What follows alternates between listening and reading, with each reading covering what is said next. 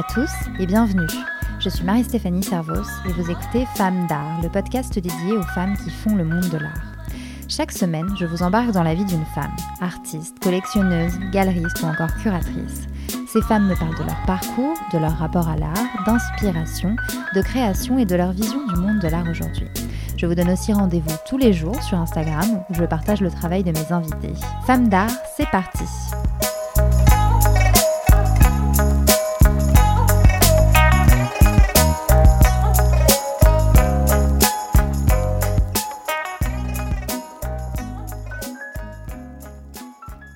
Accrochez-vous, cette semaine dans le podcast, on va parler art et recherche, et plus précisément sculpture et réalité virtuelle. Ce n'est pas un sujet facile et ce n'est pas un sujet dont j'ai l'habitude de parler ici, mais vous l'entendrez, c'est passionnant. Cette semaine donc, je reçois Marion Roche. Marion est artiste pluridisciplinaire autodidacte et chercheuse. Et elle a récemment reçu le prix Maïf pour la sculpture pour son projet Je viens de te voir en rêve. Pour ce projet, Marion s'est lancé un défi un peu fou rendre l'impalpable réel. Je m'explique. Elle veut représenter les rêves, ses rêves, dans une sculpture bel et bien réelle, faite de métal et de résine transparente et qui serait animée au contact de l'humidité. Dit comme ça, ça semble un peu fou. Et il y a de quoi, puisque son projet recouvre deux enjeux. Celui de développer cette technologie particulière et celui d'être capable de rendre visibles ses rêves. Concrètement, la sculpture devrait ressembler à une grosse fleur blanche avec de gros bourgeons qui ressemblent à du verre. Mais surtout, elle devrait donc être changeante et réagir à l'humidité, un peu comme une fleur donc, une œuvre physique mais aussi éphémère. Bref, vous voyez, c'est un peu fou. Dans cet épisode, on parle avec Marion de son parcours, des rêves, de philosophie, de sculpture et de nouvelles technologies entre autres. Elle me raconte notamment être arrivée à la sculpture par la musique et s'être d'abord intéressée au métal, à milieu donc de la réalité virtuelle qu'elle explore aujourd'hui. Bref, je ne vous en dis pas plus, le reste est dans l'épisode. Bonne écoute Bonjour Marion Roche, merci beaucoup d'avoir accepté cette rencontre. Je suis très heureuse de vous recevoir dans le podcast. Marion, vous êtes artiste multidisciplinaire, autodidacte et docteur en philosophie et vous vivez actuellement à Lyon. À l'origine, votre médium, c'est plutôt la sculpture, mais petit à petit, vous avez migré vers les environnements immersifs, autrement appelés la réalité virtuelle. Alors c'est assez nouveau pour moi de parler de réalité virtuelle dans le podcast, surtout de parler de sculpture et de réalité virtuelle, mais je dois dire que votre travail et votre approche sont assez euh, fascinants puisqu'ils mêlent euh, la science, la recherche, euh, on va l'entendre dans ce podcast. Marion, avant toute chose, je vais vous poser la même question qu'à toutes mes invitées. À quand remonte votre intérêt pour l'art? Est-ce que c'était quelque chose qui faisait partie de votre éducation? Euh, alors, de mon éducation par mes euh, parents, vraiment pas, pas franchement, mais ça remonte quand même à assez longtemps, puisque c'est quelque chose qui est apparu euh, autour de l'adolescence. Pour moi, c'est vraiment cet intérêt pour l'art. et ça a été quelque chose de vraiment direct, enfin vraiment comme une évidence et euh, qui m'a plus quitté depuis un moment. Donc je sais pas trop expliquer, euh, j'ai jamais réfléchi vraiment à où ça vient, d'où ça vient en tout cas, s'il y a des racines, de... en tout cas voilà, j'ai pas de parents artistes euh, ou de, de, gens proches de moi dans, dans, dans, dans mon cercle familial euh, qui viennent du milieu de l'art, donc voilà, c'est pas quelque chose qui vient de mon éducation directe. après voilà, parents m'ont toujours éduqué avec beaucoup de, de, curiosité pour beaucoup de choses, donc ça évidemment c'est des gens qui sont très ouverts, très curieux, donc je pense que ça, doit y jouer. C'est plutôt avec euh, mon père, on a beaucoup travaillé, il est quelqu'un de très manuel. Donc euh, voilà, par exemple, mon intérêt pour les matériaux, sans doute, vient euh, de, lui, parce que voilà, depuis que je suis enfant, j'ai beaucoup travaillé avec lui, beaucoup le bois, la construction. Mais après, c'est quelque chose qui m'est arrivé autour de l'adolescence, à vraiment m'intéresser à diverses formes d'art. J'ai plutôt commencé avec la, photo et, et, la musique. Et voilà, c'était vraiment quelque chose qui est apparu comme vraiment une évidence et sans vraiment comprendre euh, ni les fondements ni les raisons. Et... Vous êtes autodidacte. Euh, après des études de musicologie, vous vous êtes tourné vers la philosophie. Est-ce qu'il y a eu un moment où vous vous êtes dit euh, j'y vais, je vais devenir artiste et, et je m'y consacre à 100% En fait, j'ai vraiment quasiment toujours fait ça. En fait, enfin, j'ai toujours fait de, de l'art à côté de, bah, de mes études. je suis allée à Berlin assez jeune pour finir un master et je suis jamais rentrée en France pour le finir. Et à partir de là, vraiment, j'ai commencé à, travailler, euh, vraiment à faire beaucoup de sculptures, euh, de musique. Je faisais beaucoup de compositions sonores, de musique de film, des choses comme ça. Bon, à partir de ce moment-là, je pense que ça n'a jamais trop, trop, changé. Enfin, c'était vraiment quelque chose qui m'animait, que j'ai continué à, faire en, permanence. Donc, euh, il n'y a pas vraiment eu de moment clé, à part le moment où voilà, c'est des, des, des, statuts qui sont quand même assez précaires, ceux d'artistes. Et euh, quand on est plus jeune, parfois on n'ose pas forcément dire effectivement qu'on est artiste, c'est quelque chose d'un peu compliqué. Et moi, le moment où j'ai vraiment compris que je pouvais le dire, c'est que je me suis rendu compte que c'était pas vraiment un statut privilégié, mais c'était plutôt un statut compliqué à porter et qu'il n'y avait pas vraiment euh, de grands avantages à être euh, artiste, on va dire, en tout cas pas dans la société dans laquelle on vit. Donc voilà, c'était plutôt un fait et une réalité. Vous êtes arrivé à l'art par la sculpture. Qu'est-ce qui vous a attiré dans ce médium? Alors en fait, je suis arrivée à la sculpture par le son, assez euh, voilà, étrangement, parce que bah, je faisais de, des compositions plutôt industrielles, de musique euh, voilà, expérimentale, avec euh, des objets que je trouvais. ça, c'est m'est arrivé assez jeune dans mon parcours. J'allais vraiment, quand j'étais adolescente, dans les, dans les endroits voilà, un peu délabrés, les usines désaffectées, et je m'amusais à tourner des films en Super 8, à taper sur tous les, tous les trucs que je trouvais autour de moi, et à composer voilà, des sortes de paysages sonores avec tous ces matériaux que je trouvais. Et je me suis rapidement rendu compte que bah, en fait, ça pouvait être aussi des choses qu'on pouvait agencer, que le métal, on pouvait aussi le travailler, le, mettre en forme et qu'il y avait des résonances qui étaient intéressantes, que le matériau avait vraiment des, sons qui m'intéressaient, que je pouvais les agencer et voilà, créer des choses encore plus riches que les laisser seulement telles quelles. Et donc de là est venu mon premier intérêt, en tout cas pour euh, la sculpture par le biais vraiment du métal, de ce matériau qui a été très important pour moi. J'ai commencé à à faire des premiers instruments, des sculptures euh, voilà, en mouvement qui venaient créer euh, des sons. Enfin, C'était un peu euh, le début et d'arriver comme ça. Je le disais, vous êtes aussi diplômé en philosophie. Comment avez-vous fait le lien entre philo et art et peut-être comment la philo s'inscrit dans l'art et inversement? Alors pour moi, c'est vraiment deux choses qui sont indissociables, en tout cas dans ma façon d'être aujourd'hui depuis un moment c'est que vraiment c'est deux, deux, choses qui fonctionnent complètement euh, en, symbiose.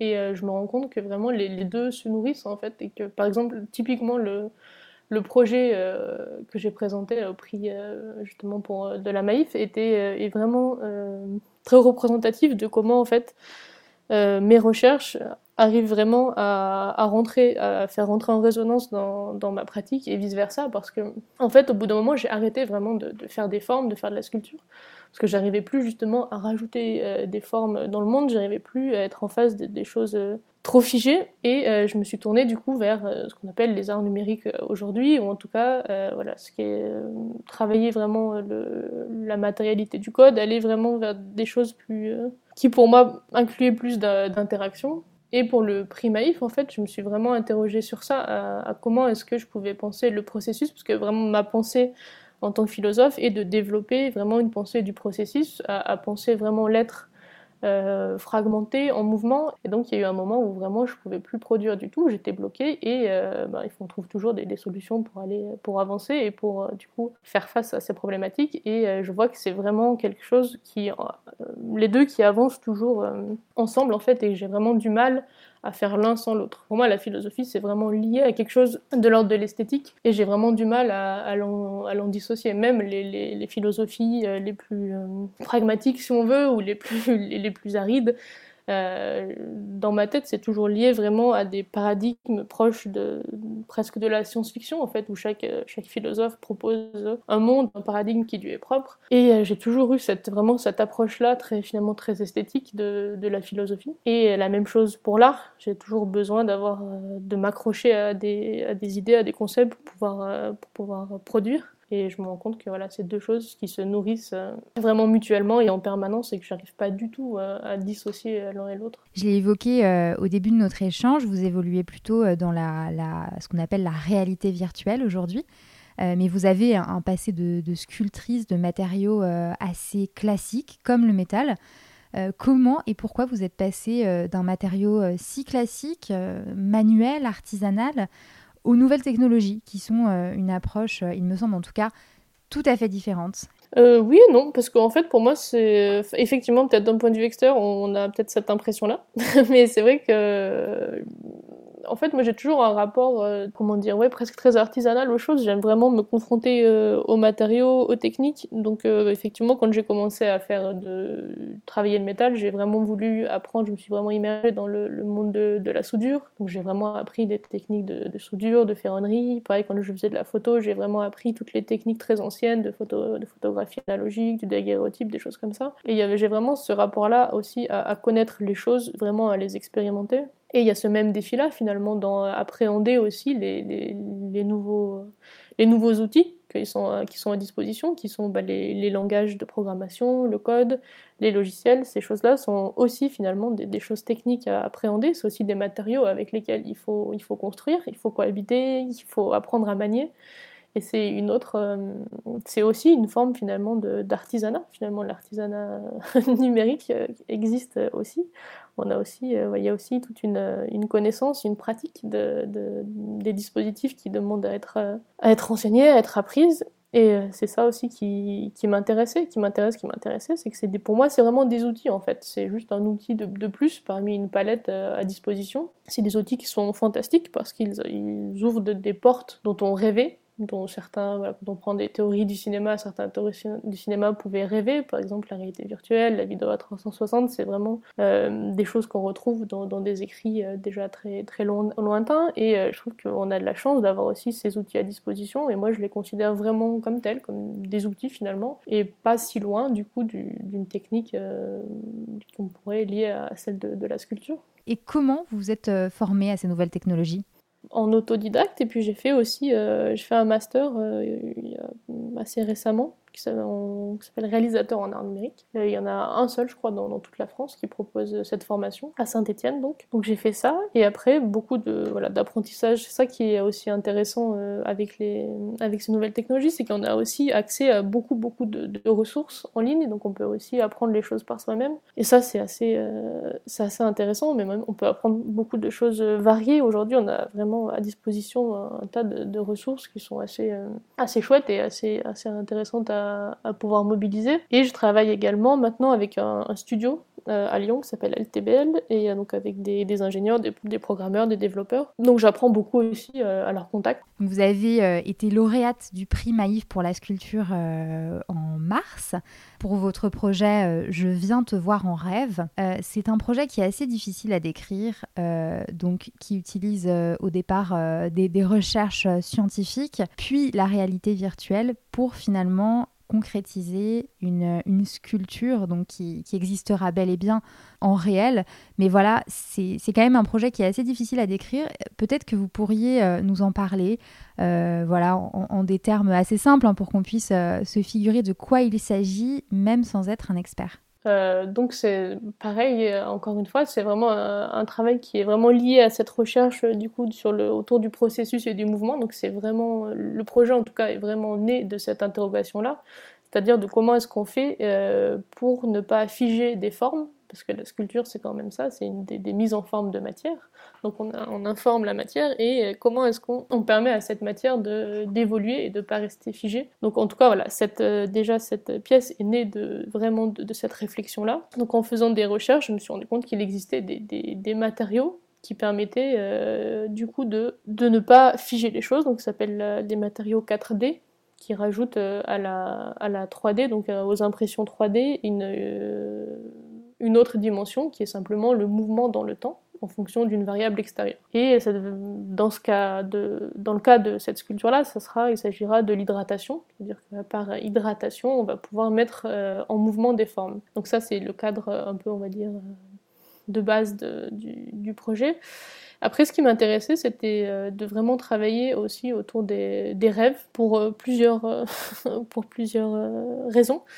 La première, c'est que je trouve que notre, ce sont des, lieux finalement très intimes puisqu'ils dépendent finalement de notre cerveau, d'une chose qui est à l'intérieur de nous, qui est la chose finalement sans doute une des choses les plus intimes qu'on ait et qui à la fois nous échappe complètement parce que personne n'a encore la réponse de comment fonctionne cette cet organe, comment fonctionne ce, ce, cerveau humain. On n'a pas encore la, clé, on n'a pas de, réponse euh, à ça.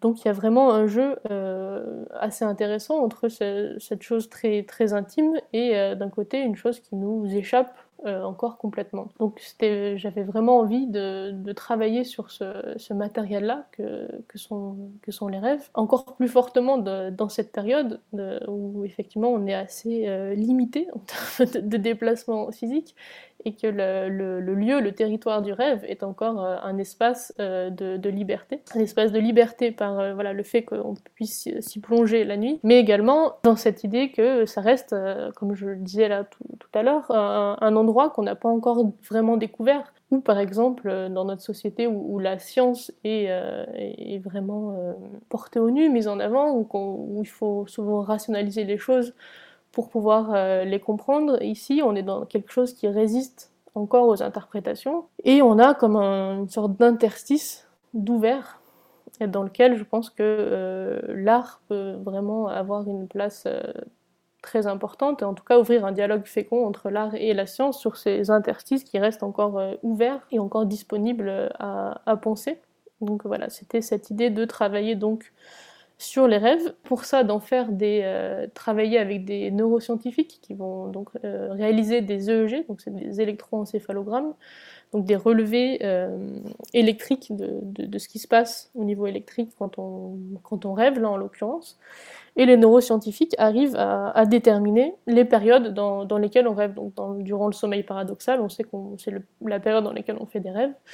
Et donc, en fonction, on appelle le ça le sommeil paradoxal parce que, paradoxalement, c'est le moment où on, fait des rêves, on est le plus endormi, et c'est là où le cerveau a le plus d'activité, en fait. On est presque sur une, activité cérébrale qui est proche de, celle de l'éveil, alors que c'est là où on est dans, le, sommeil le plus, presque le plus profond qui, donne accès au rêve. Donc, c'est pendant ce, ce moment-là que, qu'on va pouvoir euh, établir une sorte de cartographie donc récupérer les données de, ce qui se passe pendant, pendant ces rêves. Et l'idée, c'est de venir donc dans un premier temps informer, donc mettre en forme ces, euh, ces cartographies, qui sont donc des relevés en deux dimensions, plats, donc en, fonction, euh, donc en fonction de, euh, de l'électricité cérébrale et du temps. Donc on a deux dimensions qu'on va ensuite mettre en forme en, trois dimensions, donc en créant euh, des, algorithmes. Donc ça, c'est encore tout un travail à développer. De comment est-ce qu'on interprète des données. Moi, c'est aussi quelque chose d'important dans mon travail aujourd'hui, c'est de s'interroger sur l'interprétation des données. Beaucoup d'artistes d'art numérique proposent ça, ce qu'on appelle la visualisation de données ou data visualization. Et euh, voilà, c'est quelque chose de un peu à la mode en ce moment, et euh, on a tendance à le laisser faire aussi aux intelligences artificielles. Et moi, je trouve que c'est euh, intéressant qu'en tant qu'artiste, on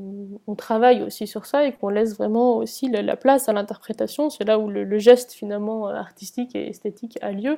C'est dans cette interprétation de comment est-ce qu'on va passer du coup de cette cartographie 2D à une forme 3D. Et euh, donc la dernière étape, ça va être de d'animer ces formes par le biais de, cette, de ce matériau, euh, de cette technologie innovante qui s'appelle la 4D. Donc ça, pareil, j'ai eu l'occasion et la chance de rencontrer euh, des scientifiques donc, du CNRS ici à Lyon qui sont très enthousiastes et qui vont me suivre dans, ce projet.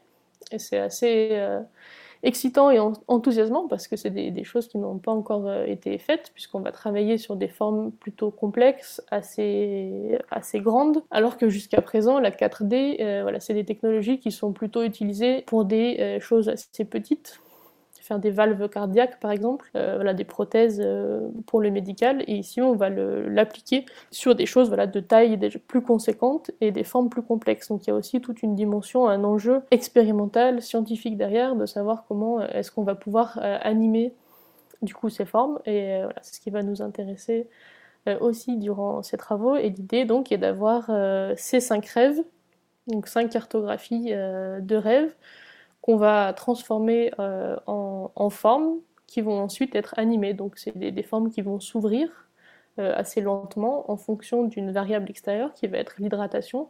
Donc il faut s'imaginer ça un peu comme des, sortes de, plantes. On est vraiment sur ce, ce rapport-là organique. Donc on part d'une donnée euh, humaine qui va être donc les rêves humains, donc les miens. Et en utilisant finalement des technologies, on va retourner, on essaie de retourner à quelque chose aussi d'organique, de, voilà, de proche, quelque chose qui soit proche d'une sorte de respiration, d'un mouvement d'une plante par exemple. Et voilà, l'idée c'était donc à la fois d'avoir du, mouvement, mais aussi d'être sur quelque chose d'autonome, donc de ne pas être avec des technologies qui utilisent beaucoup voilà, d'électricité, de câbles, parce que ça, effectivement, on le sait le faire avec, euh, avec d'autres euh, technologies, des capteurs par exemple. Euh, voilà. Et l'idée, c'était vraiment de, de, se passer de ça et d'être sur des formes qui soient en mouvement et autonomes. D'accord, donc en fait, c'est la cartographie de vos rêves. est-ce qu'en tant que spectateur, on va pouvoir avoir des explications de ces rêves, ou est-ce que c'est seulement sa représentation en mouvement qui va être présentée? Ah oui, alors ça, j'ai oublié une étape, dans la longue présentation. C'est que, en fait, oui, effectivement, pendant mes rêves, l'idée, c'est de me faire réveiller à chaque rêve, à chaque fin de rêve. On arrive à voir, du coup, à peu près à saisir quand est-ce qu'on rêve. Et, euh, du coup, d'arriver à extraire une phrase ou euh, un mot de chaque rêve qui sera euh, gravé à l'intérieur de la forme et du coup, l'idée, c'est d'avoir des formes qui s'ouvrent pour révéler la phrase ou le mot et qui viennent après se, refermer. Donc, on aura aussi un petit aspect, du coup, un rapport à, un mot, à une phrase qui donnera un peu une clé de lecture, mais euh, voilà, ça ne sera pas, euh, ça sera pas directement, euh, directement lisible. Mais c'est aussi l'intérêt qu'on reste aussi sur des interprétations. Moi, je vais vraiment essayer quand même, j'aimerais bien arriver à trouver des, liens, en tout cas des paramètres pour euh, vraiment avoir euh, une unité entre ces rêves, de comprendre euh, voilà, comment est-ce qu'on peut travailler sur certains paramètres pour arriver à les voir, voir s'il y a des, choses qui reviennent, ou essayer de vraiment faire comme une sorte d'alphabet visuel de, de rêve. Donc ça, c'est quelque chose qui, qui m'intéresse vraiment à titre personnel. Et après, voilà, en tout cas, au spectateur sera donné à voir cette phrase ou ce mot qui pourra l'éclairer, en tout cas un peu sur, sur ce qu'aura pu être euh, mon rêve. C'est un mot, en fait, ou une phrase qui sera recueillie au moment où vous allez vous réveiller. Ça, sera ça. Alors, je ne l'ai pas encore fait. On n'a pas encore fait cette phase-là, mais oui, ça sera ça. Ça sera cette idée de me faire réveiller et de noter. Alors, je ne sais pas comment on va s'y prendre, mais je pense que je prendrai un carnet avec moi, que je noterai du coup le, à chaque fois les rêves et que après à partir de, de ce que j'ai écrit j'essaierai d'en vraiment chercher l'essence par ou par une phrase ou par un mot quelque chose qui m'évoque le, le, plus le rêve possible. Et alors moi, j'avais très envie de savoir euh, comment vous avez eu euh, cette idée de, projet? La, base, le travail sur le matériau, il m'est venu parce que je voulais du coup vraiment travailler sur ces, matériaux qu'on appelle euh, amorphes ou des, formes métastables, c'est-à-dire des choses qui, évoluent dans le, le temps. Et à la base, je voulais travailler sur le verre parce qu'il y a des, théories qui disent que le, verre n'est pas quelque chose de, de solide, mais est un, fluide, mais à une échelle tellement grande une échelle qui dépasse du coup l'échelle humaine, qu'on ne le perçoit pas. Donc ça, euh, voilà, pareil, ce rapport aux perceptions est très intéressant puisque euh, c'est en tant qu'être humain, on rate finalement beaucoup de choses de la réalité ou des choses qui nous semblent évidentes ne, finalement ne, le sont pas. Donc c'était vraiment cet intérêt euh, pour arriver à représenter le mouvement dans les formes donc qui est né euh, à partir de, cet intérêt pour le verre. Et en faisant des recherches, je me suis rendu compte qu'il existait d'autres matériaux qui permettaient d'avoir ce mouvement euh, et visible du coup à échelle humaine, donc plus intéressante pour nous, artistes et êtres humains en tout cas, à, percevoir. Donc c'est vraiment euh, à la base né de, ce, de ce, besoin de, de, matériaux et de, mouvements. Et euh, pour ce qui est du, de l'aspect du, rêve, moi c'est des, questions, en tout cas des, des, sujets sur lesquels je penche depuis mes, derniers travaux, en tout cas le rapport euh, au cerveau, comme je vous le disais, dans, cette idée de, de, choses qui à la fois nous est tellement intime et qui nous échappe, qui m'intéresse, voilà, particulièrement dans, ce moment de, ma vie et de mes recherches, et que je, suis arrivée à mettre ensemble de façon assez euh, voilà, pertinente, il me semble, puisque dans, cette forme et ces mouvements, je, revois aussi finalement un peu les, les, mêmes procédés qui sont à l'œuvre dans, dans, les rêves, qui sont aussi des choses en mouvement, en processus qu'on doit réélaborer et qui reviennent parfois. Donc je trouve que cette euh, combinaison fonctionne finalement assez bien. Donc ce projet, il est en cours, hein, il n'est pas encore réalisé. Euh, avec le prix Maïf, vous allez recevoir bien évidemment une dotation de, de, 40 000 euros qui va vous permettre de réaliser l'œuvre en deux exemplaires, mais aussi vous allez recevoir un soutien de la part d'une équipe de scientifiques, de plusieurs scientifiques et chercheurs qui vont vous aider à développer et à réaliser euh, ces deux exemplaires euh, de l'œuvre. Euh, bon, j'imagine que ça va vous faire pas mal de travail pour euh, les, mois à venir. C'est quoi la, suite du coup de ce travail pour vous? Alors là, on, est, on vient d'établir un peu le planning et les prochaines étapes, ça va donc être de, réaliser ces, enregistrements, ces captations euh, du coup des rêves. Donc ça va être euh, d'organiser donc ces rendez-vous avec des, neuroscientifiques qui vont voilà, m'accueillir pour que je puisse dormir dans, leur laboratoire et qu'on qu'on fasse ces, tests-là. Donc voilà, effectivement, c'est aussi des choses qui sont euh, des, expériences, finalement, des expérimentations. Donc, on ne sait pas non plus comment ça va se passer, si je vais être capable de m'endormir, de faire des rêves. On a aussi toutes ces choses-là qui, rentrent en jeu, dans des, biais, finalement, qui peuvent corrompre, entre guillemets, ou rendre euh, difficile l'expérience. Le fait voilà, de ne pas être chez soi, de dormir à l'extérieur, d'avoir des électrodes partout sur la tête. Donc ça, c'est beaucoup d'inconnus qu'on va devoir euh, affronter dans les, les, jours, les semaines qui arrivent. Donc ça va être la prochaine étape, ça va être celle-ci, de voir comment ça, ça se passe. Et euh, ensuite, euh, d'enchaîner sur, du coup, trouver comment est-ce qu'on transforme, comment est-ce qu'on peut traduire ces, ces données en, forme, en forme pertinente, en tout cas qui, qui me parlent comment est-ce que je peux les interpréter et, et puis ensuite donc travailler avec les, ces, biochimistes qui travaillent sur la, 4D. Donc ça, on va le commencer même dès maintenant, en fait, parce que c'est des, travaux qui demandent beaucoup, beaucoup de, de recherche. Comme c'est vraiment des choses qui n'ont pas été faites encore il y a vraiment des, chercheurs qui vont avec euh, grand plaisir se mettre euh, dessus. Enfin, je suis très contente qu'ils le fassent.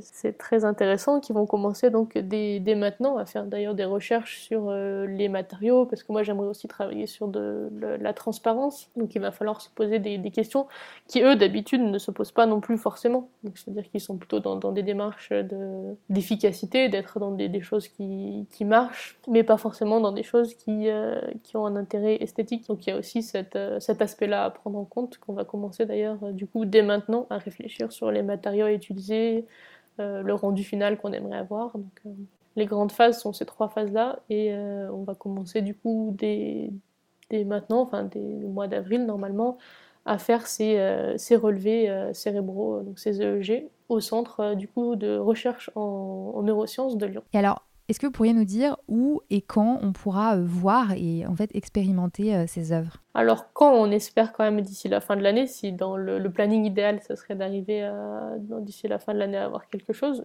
on va croiser les doigts.